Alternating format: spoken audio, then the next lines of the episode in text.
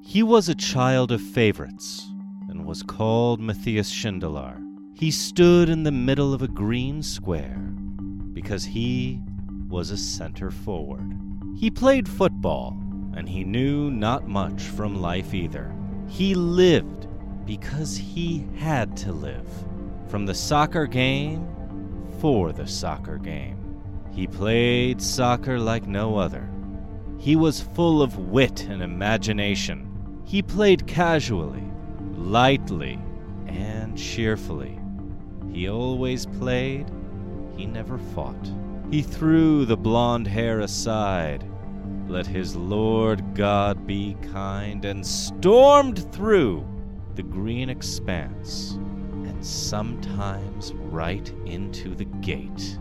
The High Warden rejoiced, the Prater and the Stadium, when he smiled and fooled his opponent and quickly pulled away from him, until one day another opponent suddenly got in his way, a strange and terribly superior one, before which there was no rule nor advice.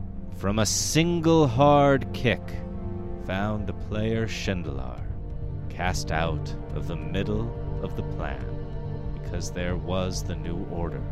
He stood by for a while before leaving and going home.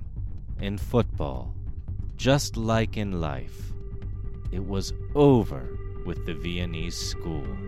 He was used to combining, and combined someday.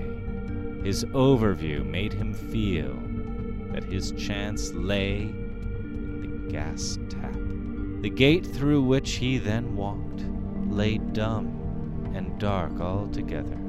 He was a child of favorites. and was called Matthias Sindelar.